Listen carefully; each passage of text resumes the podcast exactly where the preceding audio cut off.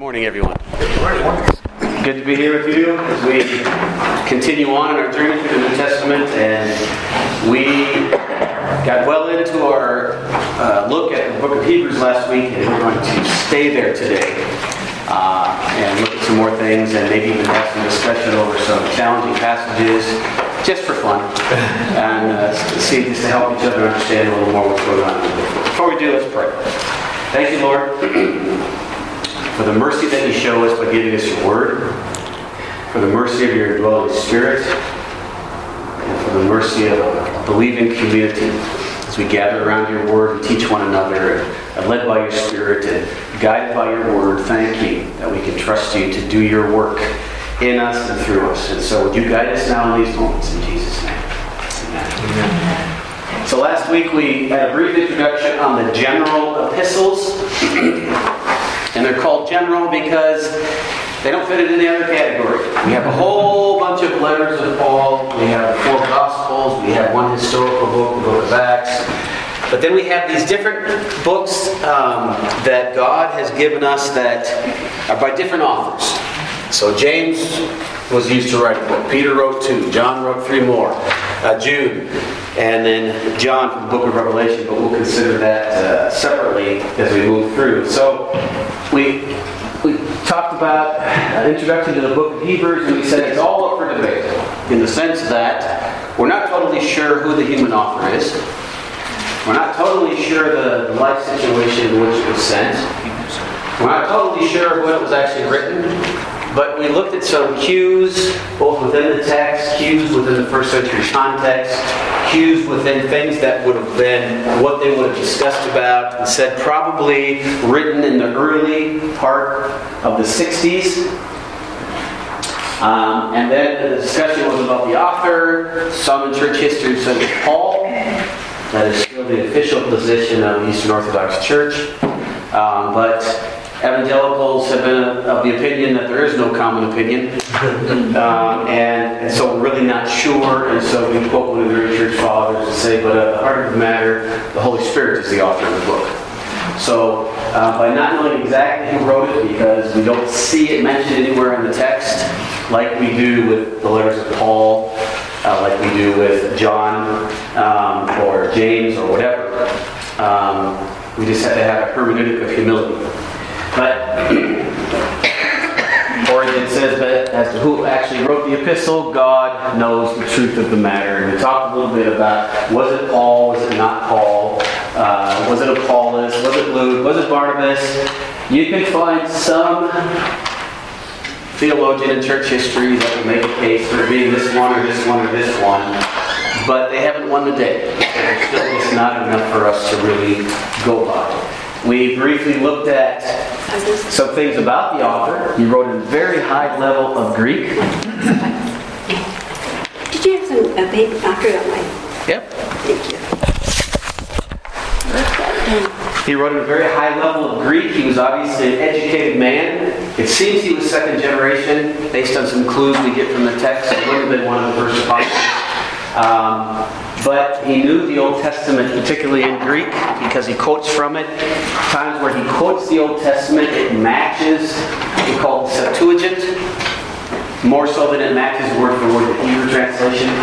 Um, and so this would have been the New Testament, uh, sorry, the Old Testament that was in use in the early church, particularly outside of the Holy Land, uh, where Jews were in the diaspora and believers were spreading, and that was that was the Greek speaking part of the empire. Um, Before we move on, can I ask you um, two, three? Yeah. Couldn't that have been written by Paul? Um, it could have. Uh, but I don't, know, I don't know how we go about proving it. Right. right? Because we don't have a manuscript that clearly says a letter from Paul to the Hebrews in the diaspora. I, I for example. Yeah, yeah. But um, second generation believers I still think Paul can slide in there. And especially in that context, if I recall, there's something mentioned about signs and wonders being given to the apostles. So, could be. Could be. I, am not sure that much changes if it is or it isn't, and how we understand yeah. where. Well, I'm not saying it absolutely is Paul, but I think it has some good reasons to It does, and that's why some uh, think that it, that is the right position. Um, and, and my exposure to evangelical scholarship, that is the minority report, but there are some that, and they have their reasons. Um, but there are others that look at it and say yes, but, and then they have their reasons, and and it's not as clear cut like Philippians, Colossians, First and Second Thessalonians, First and Second Corinthians, things like that. So So obviously not important because God would put, put it's just interesting. Why was this one written differently than every other letter that Paul wrote? Where Paul addresses it, identifies himself from the beginning. We're here, he doesn't. If in fact it was him. Okay. So we said approximately in the early 60s seems to be the best fit. He talks over and over again about all that was old. So the, the, the temple, the priesthood, the high priest, the sacrifices, the altar, the angels, Joshua, Moses, the Torah, all these things, and say they're being replaced by what is better, which is Christ, but does not mention what would have been a great part of the case that the temple itself is gone. He's talked about the fact that the high priest is better, the, or Jesus is a better high priest, Jesus is a better sacrifice, Jesus is a better uh, mediator. But he doesn't talk about the fact that the temple itself is physically gone, which was cataclysmic in the history of the Jewish people. And one conversation you can have today if you encounter someone who is still Jewish is, well, what do you do with your guilt? You don't have a sacrifice of atonement anymore. You don't have a temple. You don't have a scapegoat. You don't have all these. Sac- what do you do with, with the guilt? And they, they kind of have to morph into, well, um, I just hope God is merciful, or we hope to have the temple rebuilt one day, or we hope to restore the, tem- you know, priesthood, or whatever. But they're not in a position where they can have their guilt atoned for. And that's why the book of Hebrews is so specific, because it says you can have your guilt atoned for. Not only that, your shame. He talks about a clean conscience that comes from the sacrifice in Christ. Before all these covered sin, Jesus actually puts sin away. And there's so it's something to think about in the interaction we may have. Um, seems to indicate that some believers in Rome, it says those who are from Italy send their greetings. As if somehow they're with the author and sending greetings back home. What seems to be the case is that we're dealing with a group of Jewish people who have been exposed to the gospel, who have heard of the, the new covenant sacrifices and the, uh, Jesus being the high priest and, and all these things as better, and under persecution they are tempted to go back to the old way of doing things. And because they're under temptation to go back to the old way of doing things, he's warning them. You can't go back. If you've ignored the one propitiatory sacrifice in Christ, there remains no other sacrifice to take away sin. You've rejected the only one that's there. And so it's a warning against going away from the gospel, away from the covenant community of believers. And so he ends it at the end saying, Go outside the gate. Jesus went outside the gate and died on behalf of his own. Go outside the gate. Go outside of the covenant community, the community you were raised in, and join in the new covenant in Christ. Okay, so there's this image all throughout. Well, we looked at how you could basically divide the book into two. This neatly is separated into the superiority of Christ and then the superiority of the Christian life. And uh, we, broke it down a little bit more to how the author, who was very clear in his mind how he was presenting his case, he's very organized, keeping in mind his target audience, keeping in mind what he wants to accomplish, what he's trying to teach, has broken it down into the superiority, or Jesus is better in his person, in his work, and in his impact on those who believe in him. And so this is all just by way of summary because we want to get to, back to where we left off last week. But better. You think the word, book of Hebrews, you think better. Jesus is better. Whatever it was before Moses, Joshua, angels, covenant, blood, sacrifice, temple, uh, incense, whatever it was, Jesus is better. And he is our great high priest, which we talked a little bit about how he continues to be our great high priest. So, we'll just leave that for now because where we ended last week was a little bit of a study in the first few verses of the book of Hebrews.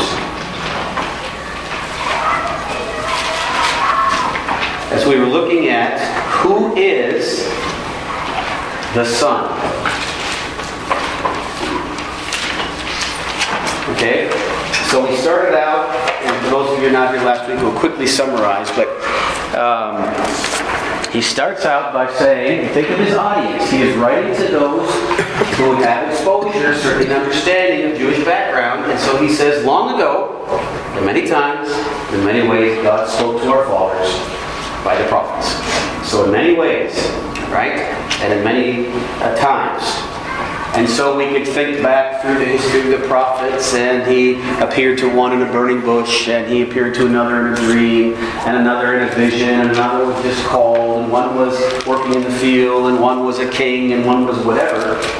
He spoke, God spoke through them. They were faithful, what God said was true. Uh, it, it pointed to who God is, but, verse 2.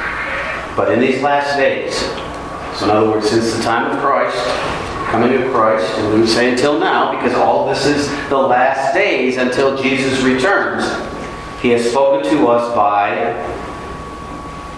most of our translations say his son. But as I pointed out last week, in the Greek, it's actually a son. The point that he's making here in the first two verses is comparing the means of revelation under the Old Covenant many times, many ways, that now there is a better means of revelation, and it is through a son. Not just through a prophet, not just through a dream, not just through a vision. Now, it is correct, it's, it's okay to say his son, but we need to keep in mind the argument that the writer is making. Whereas before God spoke through this, this, this, and this, today he speaks through a better means, a better source of revelation, a son. Through whom? And then we begin to look at who this son is. Now, what is interesting is the Son is not mentioned. Right? When do we see the first mention of the word Jesus in the book of Hebrews? 10. Chapter 10? No, before that. Chapter 3? Before. Oh, you said it last week. I, I did. I, I did. Um, Chapter 3. chapter 1. The first time when the name Jesus is actually mentioned is chapter 2, verse 9. Now there's references to a son or the son all the way before that. We know who the son is. Okay? And so we're tempted to keep putting the name in there, but if we remember the original argument, the original audience, the original writer, we need to follow the argument of what he's trying to show. Okay? It's not that we're ashamed of the name Jesus, it's that he doesn't bring it in until halfway through chapter 2. So he's saying there's a greater means of revelation, a son. And then he's going to talk about the nature of this son. Okay, and that's where we looked at last week that there is a sevenfold description of this son. And we looked at the, the first three, through whom he appointed heir of all things. And through whom he appointed the heir of all things is fulfillment of the promise given in Psalm 2. Ask of me, and I will give you the nations as your inheritance. Okay? Uh, psalm 2 is a messianic psalm that talks about the, the reigning priestly king, or the king that's coming that will be over all, the anointed Messiah. And that this, this son, whose name is not given yet, is going to be the heir. He is going to inherit all things through whom he also created the world. We talked about that last week. So that uh, this Son, this mediator of the Son, the means by which God speaks today through His Son, is the heir of all things, and through Him all things were made. Now that is affirmed with what we see in the first few verses of the Gospel of John. Right? We see it in Colossians 1, 15 and 16. Uh, we see it in other places where Jesus is the is the agent of creation, the one through whom all things were created. Okay, so this Son, this greater way that God is revealing Himself, is the heir of all things and the creator of all things. And then he is the radiance of the glory of God. Now we look at it and say, well, that sounds really nice, but it's a reminder that in the Old Testament, when you saw the radiance of the glory of God, was his divine appearing. He was there in power and glory. Uh, he he sh- he shown who he was through his glory. He's the radiance of the glory of God. It's a sign of divinity. It's a sign of divine presence. Um, It had to be amazing because you have the sun, you have the moon, you have all of these things, and you have the radiance of God. Just what it did. Well, this is why we put all the scripture together because in the Gospel of John we're continually told, but he you know, it's not hid, but it was veiled. right. And at times in the miracles of John, and his glory was revealed. His glory was revealed. And then Jesus, towards the end, says, Glorify me with the glory I had with you before the foundation of the world. And it's starting to build, and as it moves towards the hour of the hour of his suffering, death, crucifixion, burial, ascension, and enthronement, he now is full of the glory of God. That's why he told Mary not to touch him. That's what? That's why he told Mary not to touch him. Well, there's some discussion about what that means, but yeah. So he's the radiance of God's glory and the exact imprint of his nature. So this Son, this greater means of revelation, is something to behold. And inherit all things, but because he will be redeem all things that he has created. He's the radiance of God's glory and the exact imprint. And we said the Greek word there was character. You get the word character from it. It's the exact imprint. When you take that stamp and you put it into the clay, it has the exact imprint of what's on the print. Yes. Can you explain once again why he waited until verse 9 before making Christ and what? and He's developing an argument. Oh, Okay. Okay, he's developing an argument to his first readers. Because what's their temptation? Their temptation is to go back to the former way of doing things. And now he's saying, wait a minute, there's a greater way that God has revealed himself today. And he's saying, and this greater revelation, way God has revealed himself, this is what he is. Okay, he's got a very specific argument that he's making. He's going to go through these seven things in the first three verses. He's greater than the angels. He's greater than, and then he's going to mention it. Oh, by the way, not as a throwaway line, but namely Jesus. Okay? The exact representation of his being, um, the word character, we said that when you put the king's image on a coin, that's character. You've put the king's character on the coin. That's how that word was originally used. Well, imagine then seeing the one who is essentially uh, what God is. What God is, essentially, in the essence of God, so is the, the Son. And so to see the Son is to see what the Father is like.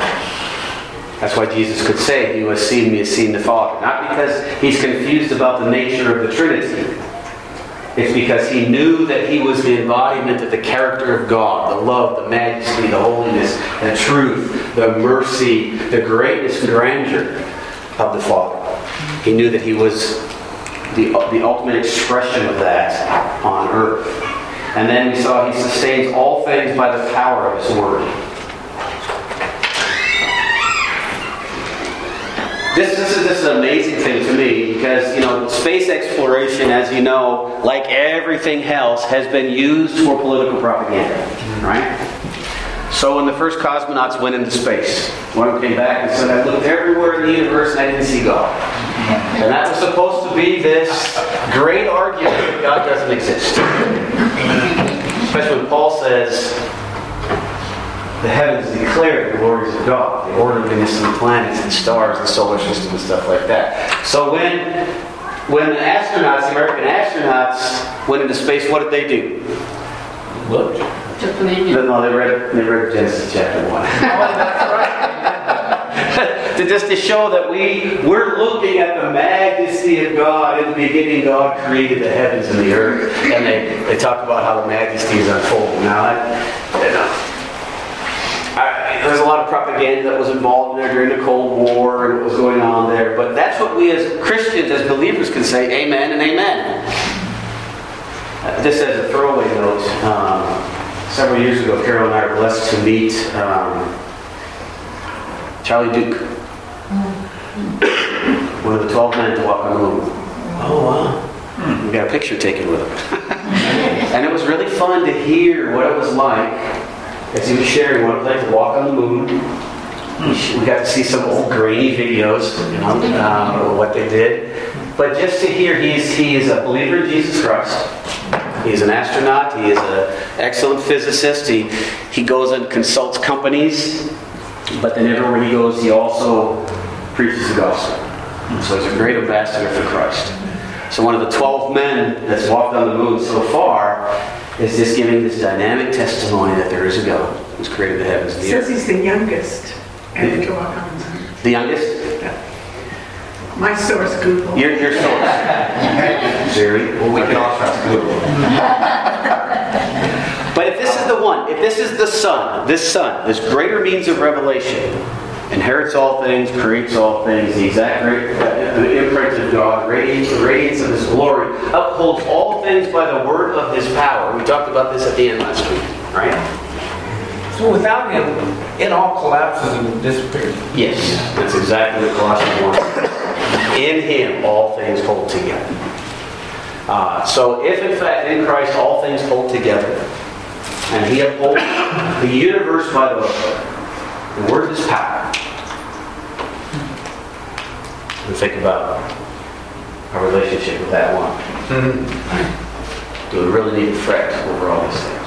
Okay. So, this writer now, he's moving the people to understand, boy, that, yeah, this really is a great, this must be a divine being.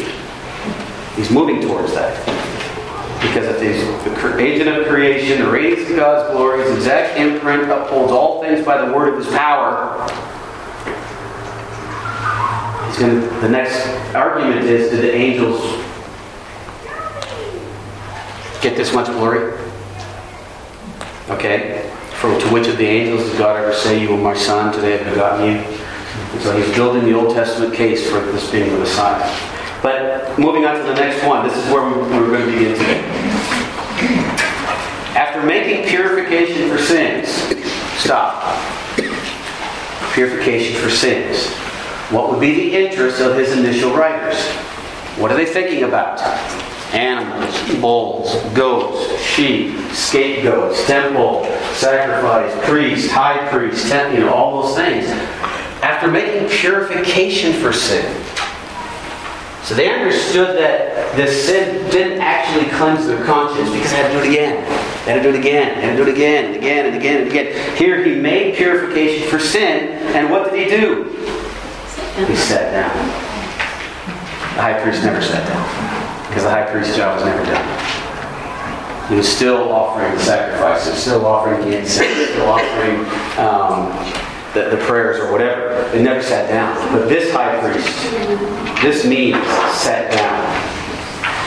The rest of the book is really going to talk about how he made purification for sin and sat down.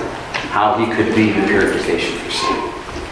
And he sat down at the right hand of the majesty on high. Sat down at the right hand of the majesty on high. Now think about the symbolism in the ancient world of sitting at the right hand. What was that? Authority, privilege, power, special relationship, unique. Only one could sit at the right hand. Highly honored. Yeah. Okay. So you can understand then that this would at least start to cause some light bulbs to start to shake and maybe go out as people are trying to understand all of this as the writer is writing to them and explaining how great this son is. He is challenging them full on to stay with this new way that God has revealed himself and not go back to the old way. Okay? Because the old way does not have a mediator means method to do what this new source of revelation means the revelation can do. The Son. Okay? And, and it will go on. And, and but just think of the all of the messianic prophecies that are fulfilled or pointed to just in these few verses. Okay? And he will expound on that over the rest of the book. Uh, very powerful apologetic, very powerful argument for who this son is. And then he'll go on to talk about how the son is superior to the angels, that the angels worship this son, right?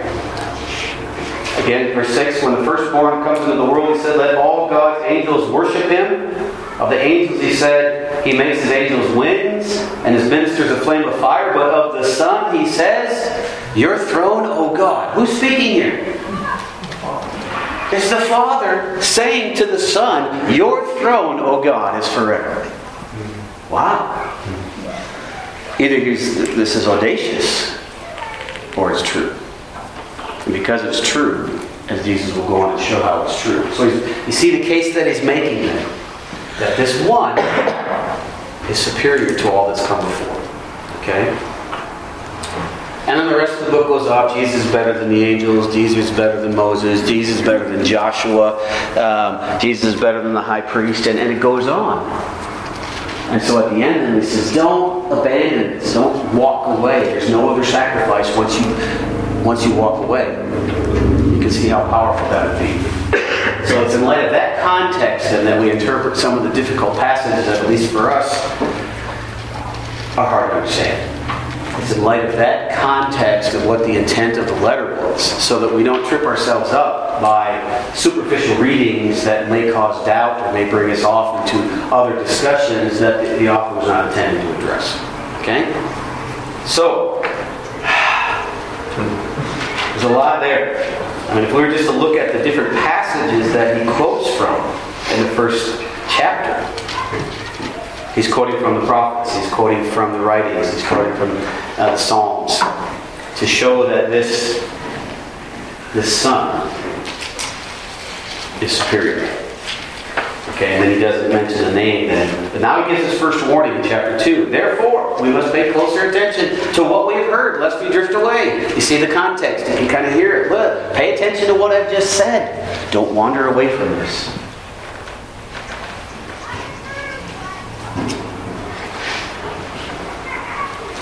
So, then he goes down to verse 9 after showing it was not the uh, verse uh, chapter 2 verse 5 for it was not to angels that god subjected the world to come of which we are speaking. It has been testified somewhere. What is man that you are mindful of him or the son of man that you care for him? You made him for a little while lower than the angels. You have crowned him with glory and honor putting everything in subjection under his feet. This is quoting from psalm 8 Psalm 8 is a commentary on Genesis 1 about the creation of man in the image of God. But here it's showing that Psalm 8 was pointing forward to the ultimate man. Now, in putting everything in subjection to him, he left nothing outside his control. At present, we do not yet see everything in subjection to him, but we see him who for a little while was made lower than the angels, namely Jesus. Now he finally mentions who this son is after he's laid out this elaborate argument to get us ready to be understand to understand who he is. Namely, Jesus crowned with glory and honor because of the suffering of death, so by the grace of God he might taste death for everyone. How do we make purification for our sin? He tasted death. He's the imprint and the radiance of God. Here we're shown that he is crowned with glory and honor. You can see how it all fits together as we start moving through the book. Okay? So, no, we're not turning this into a long study on the writing of Hebrews.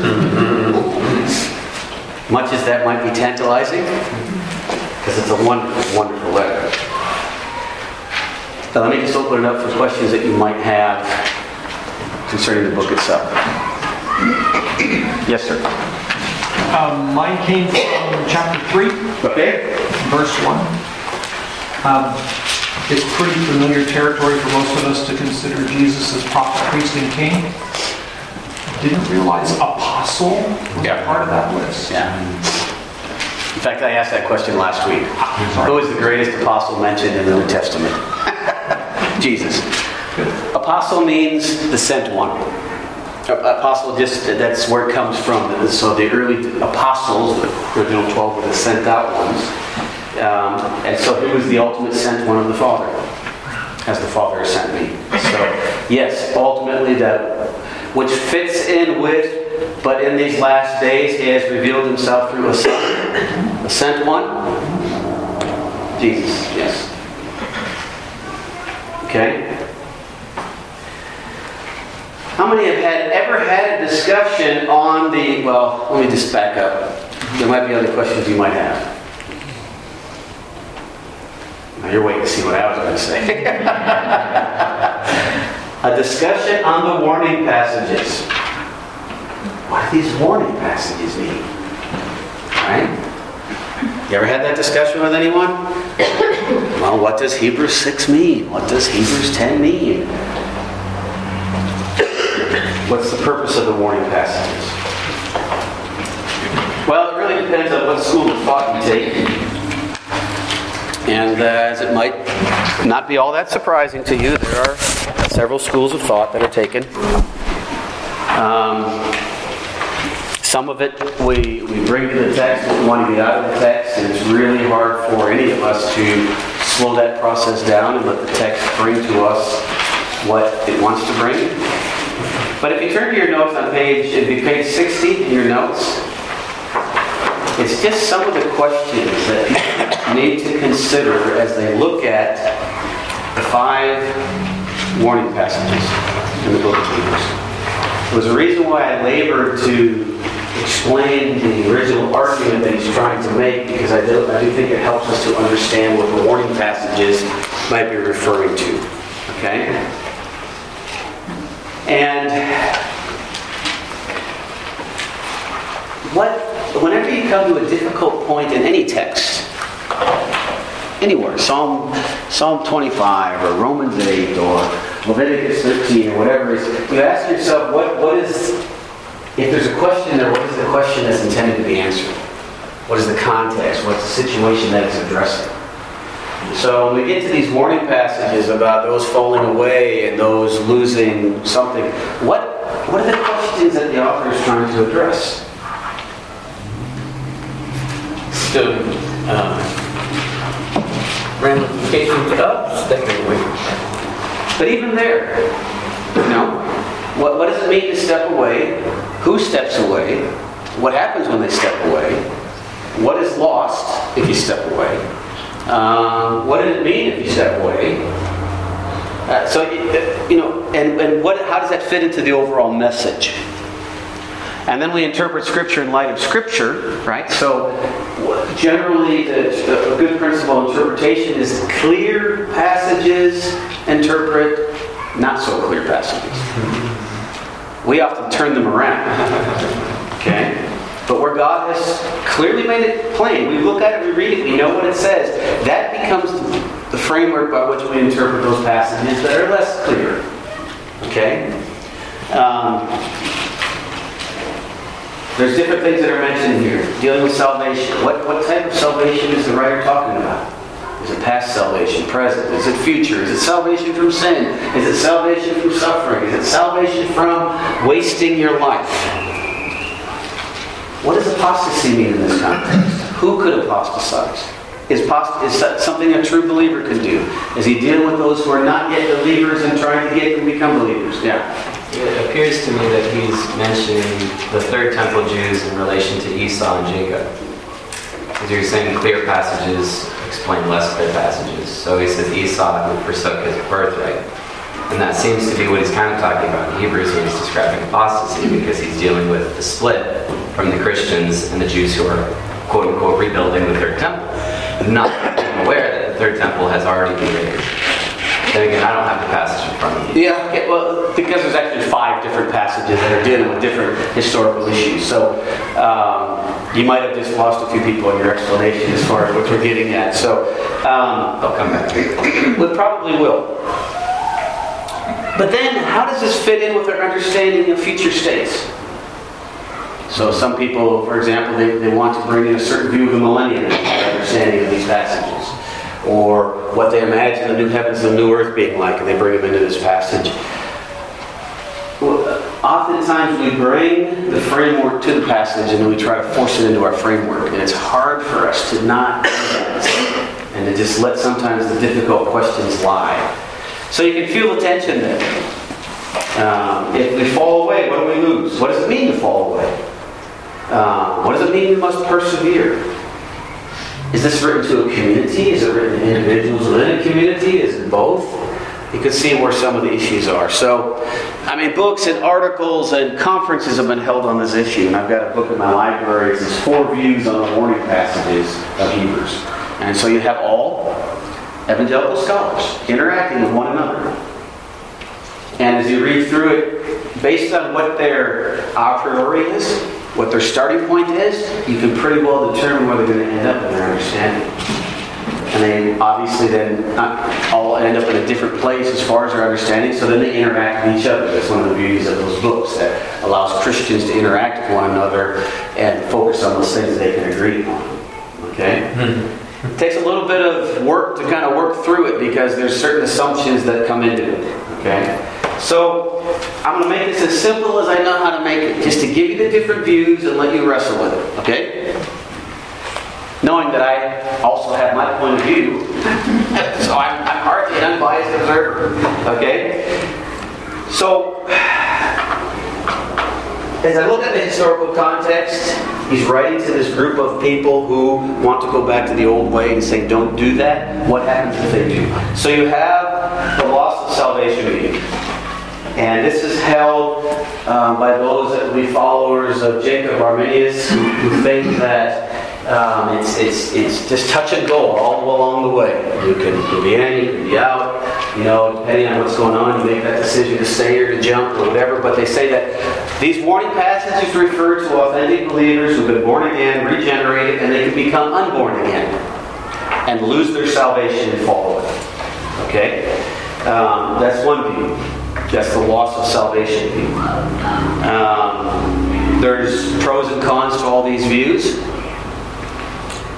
Um, and so we'll just leave it at that. There's questions and problems that I could give for each view, but for now I just want to present them. Then you have the second one, the loss of rewards view. Uh, this would come from those that um, would typically be seen as being involved in what we call dispensationalism. Uh, graduates of Dallas Theological Seminary, uh, many Bible colleges that would say that um, what we have here is a loss of rewards. That you know once you're born again you're born again and you can go off and live terrible dreadful lives and maybe even die in unbelief still be saved because you, you, you were saved by faith. You just lose rewards either and then they, dif- they differentiate. You lose rewards either in the millennial kingdom or you lose rewards in the eternal state. And they go back and forth on that. Um, you have a third view which calls it a test of genuine faith, which is a typically, let's say, Reformed and Presbyterian view that says that in the context of how God works in covenant with his people, he is the one that's in control of the process from beginning to end, choosing those that are in the covenant with him, and what he starts, he finishes. And so these are warning passages that. Um, are challenging believers to make sure that they're walking by faith, they're trusting the Lord, that they don't um, just abandon the faith and walk off. Um, there will be trials and tribulations, but ultimately believers will not leave. Um, there's a fourth view, a theoretical view. This comes from various different schools of thought that just say these are warnings that are given from various different points of view to just keep people persevering in faith. That God uses means. He uses the community of believers. He uses the scriptures. He uses the promises. He uses the gathering of the saints to help believers persevere in their faith. Um, and they would say that these warnings, it always ends with the word of promise or the word of hope The last one is the hardest one to really wrap my mind around, but it's come up several times. That is what's called the covenant community view. He's writing to a, a specific group of people within the context of a covenant community. And they take the Old Testament meaning of that, meaning they've been set apart. They've been set apart for God's purposes. And as a community, they're contemplating, though they have been moving towards uh, walking with Christ in their community, they're tempted as a community to walk away. Like the whole community is like we're just moving away. So it's an adaptation probably, I would say, views two and three. That one's not as prevalent. It's come up more, I would say, in the last 30 years among those that would be that would be reformed, um, but are addressing more community than individual. Okay. There's presuppositions behind every one of these views. There's assumptions that are built in that become how do we test the views. There are questions and considerations and serious problems with each view. Okay? Um, so feel the tension of that. Now, if you come to me in my office and you say, help me to understand this view, or help me to understand what's going on, this is what you hear me say. Okay? And that is, I think it is more along the lines of um, view number three, because of my understanding of all the rest of Scripture. That God redeems, God keeps, God blesses, God disciplines. But that ultimately this is not talking about true, born again, spirit filled believers who can apostatize and walk away from the faith and be eternally lost. I do not think that's what the writer of Hebrews is addressing. And I base that because the clear passages of Romans, Ephesians, the Gospels really give a clear view that God doesn't have stillbirths. God finishes what he starts. God causes his people to persevere. And so these tests that are given are a warning to us to persevere, which we are called to do. And so you have God working so that we work. The result is he preserves and we persevere. Okay? And that tension then you see all throughout the writings of Paul, you see it in the Gospels, that God works in us so that we work, so that we persevere in faith joyfully, obediently, willingly, and God is the one that gives the power for us to do that. Okay? So, therefore, then we have to look at these difficult passages and interpret them in light of the assurance that we have in Romans 8 nothing can separate us from the love of God. Okay? Praise the Lord. and that, that these are meant to really get people to challenge the, the current situation, to really analyze deeply. And even in, in Hebrews 6, where it seems like those that have had some exposure to the church, to the gospel, to the miracles, to the things of Christ, they walk away. He turns around and says, But it is not so with you. I have a more hopeful word, word pertaining to salvation. It's not something that they've actually done. Okay? I just think pastorally and theologically, that's a position that I can support and defend as consistent moving throughout the New Testament. Okay? Some disagree with me. One of uh, some friends that I worked with at the seminary, they disagreed with me. And I, I quickly remind them, and I disagree with you. You know, that's just, that's just part of the bantering that goes on. Uh, because there are just certain things that are just beyond our ultimate grasp. What was their argument? Well, most of my, I won't say most, some of my colleagues looked at view number two and said it has nothing to do with eternal salvation, it has everything to do with what rewards they get.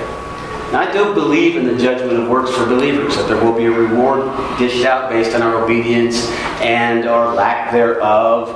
And but then it says we're going to turn around and lay it at Jesus' feet anyway. Okay? But I, I can't I can't embrace that view for a number of reasons. Um, because I can't abide by statements that some of them make that someone can actually die as a I'll just put it as gently as I can, someone who actually denies the faith and can still be saved.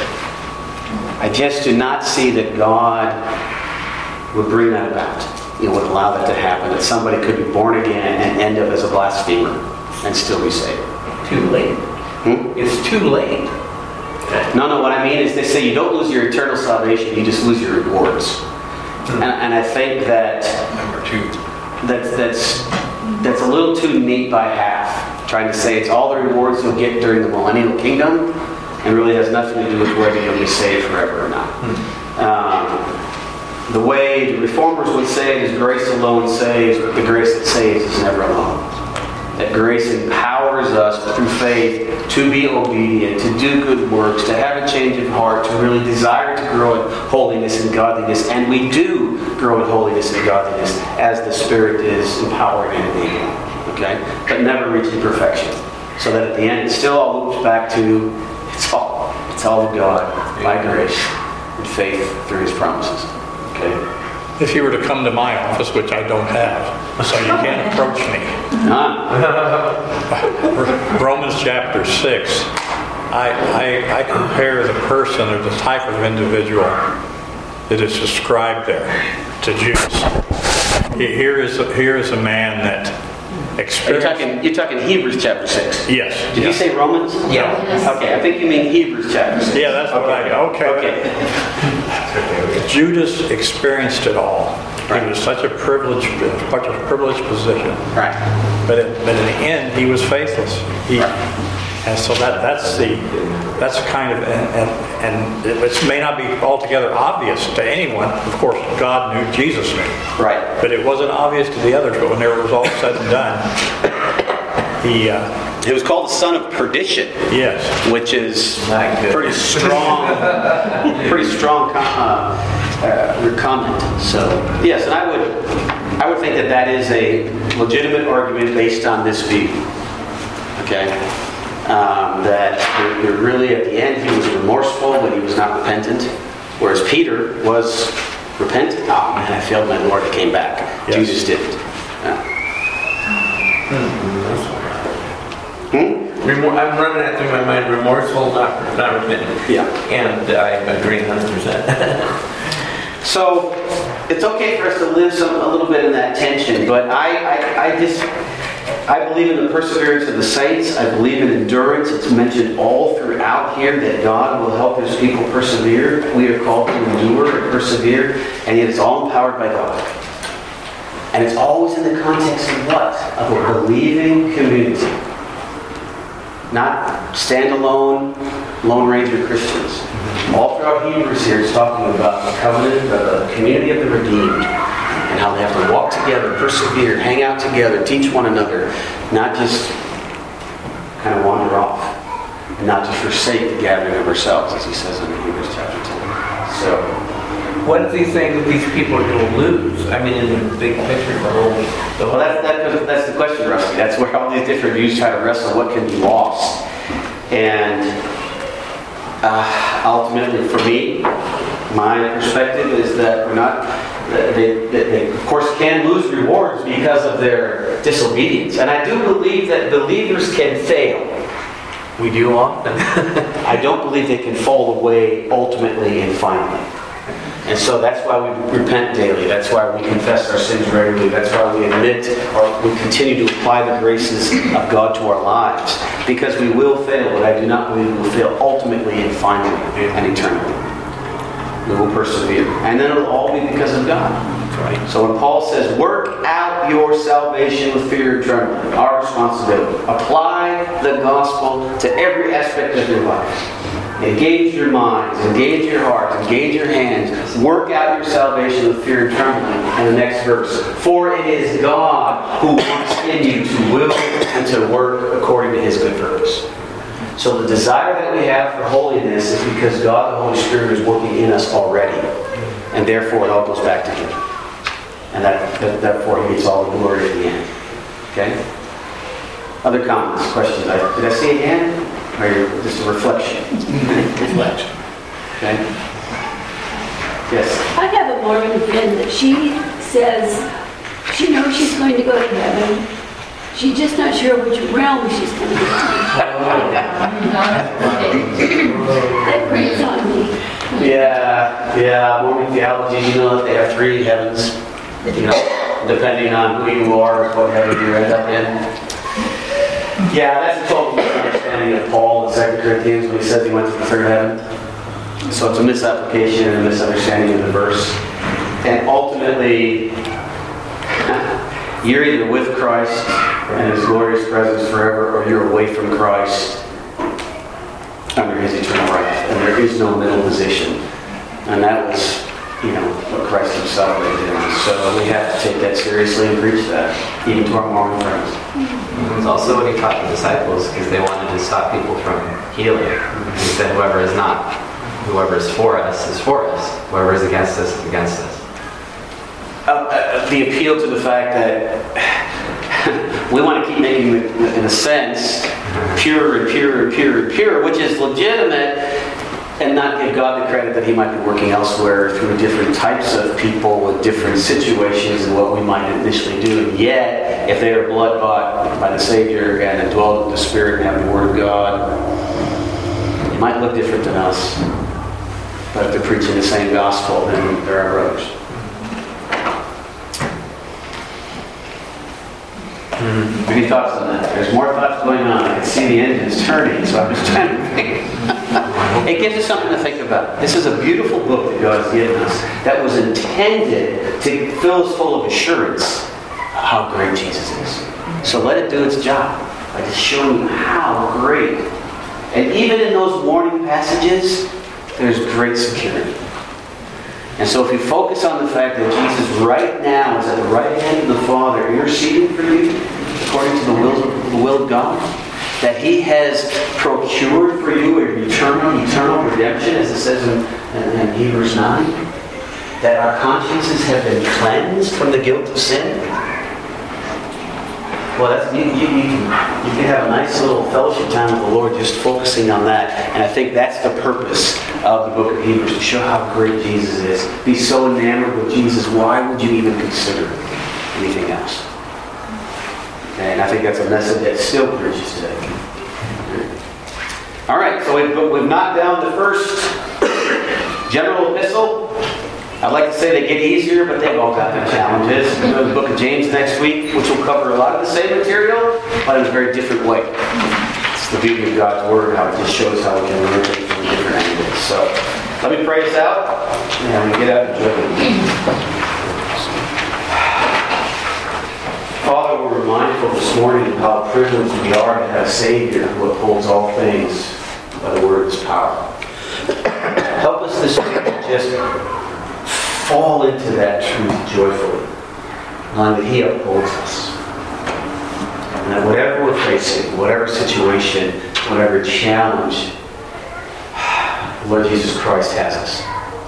And Father, we thank you that not only is He our high priest, He's our sacrifice, He's our mediator, He's our apostle, He's our prophet. Help us to lavish in the grace of Jesus this week that you've shown us in the book of Hebrews, and to rejoice in the great salvation that He accomplished for us. And stir us, Lord, to greater holiness, to greater community, to greater affection for you and for your people. Father, in our limited understanding that we have, would you help